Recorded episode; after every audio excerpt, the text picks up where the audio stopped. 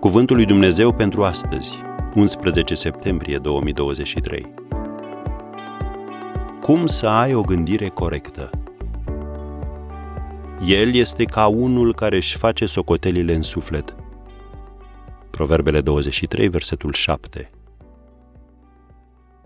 Fiecare familie are anumite probleme care au fost transmise din generație în generație.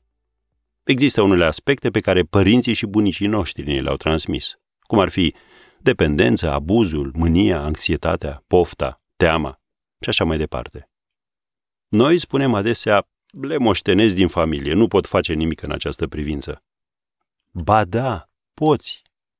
Probabil nu poți face nimic legat de trecutul familiei tale, dar prin harul lui Dumnezeu tu poți schimba viitorul pentru tine și pentru copiii tăi. Biblia afirmă în 2 Corinteni 5, versetul 17, Dacă este cineva în Hristos, este o făptură nouă. Cele vechi s-au dus. Iată că toate lucrurile s-au făcut noi. Să reținem cuvintele în Hristos. De unul singur nu poți schimba disfuncția familiei tale, dar în Hristos primești puterea necesară să o apuci într-o altă direcție. Dacă un computer poate fi programat, la fel și mintea ta.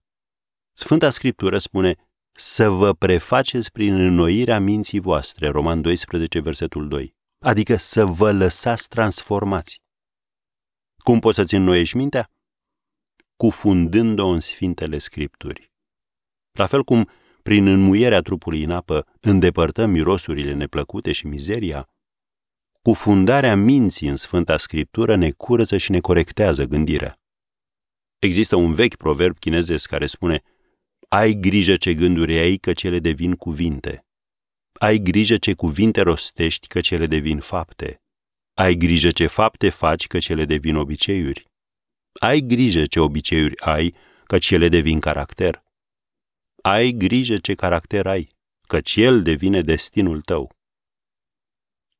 Dumnezeu a zis lui Gedeon, citim cuvintele acestea în judecătorii 6, versetul 25, dărâmă altarul lui Baal care este al tatălui tău. Gedeon a ascultat de Dumnezeu și a zidit un altar nou, închinat Domnului, iar viața sa și a întregii sale familie a fost schimbată pentru totdeauna.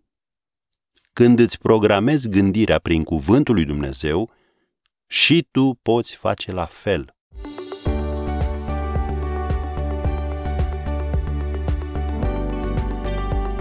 Ați ascultat Cuvântul lui Dumnezeu pentru astăzi, rubrica realizată în colaborare cu Fundația SER România.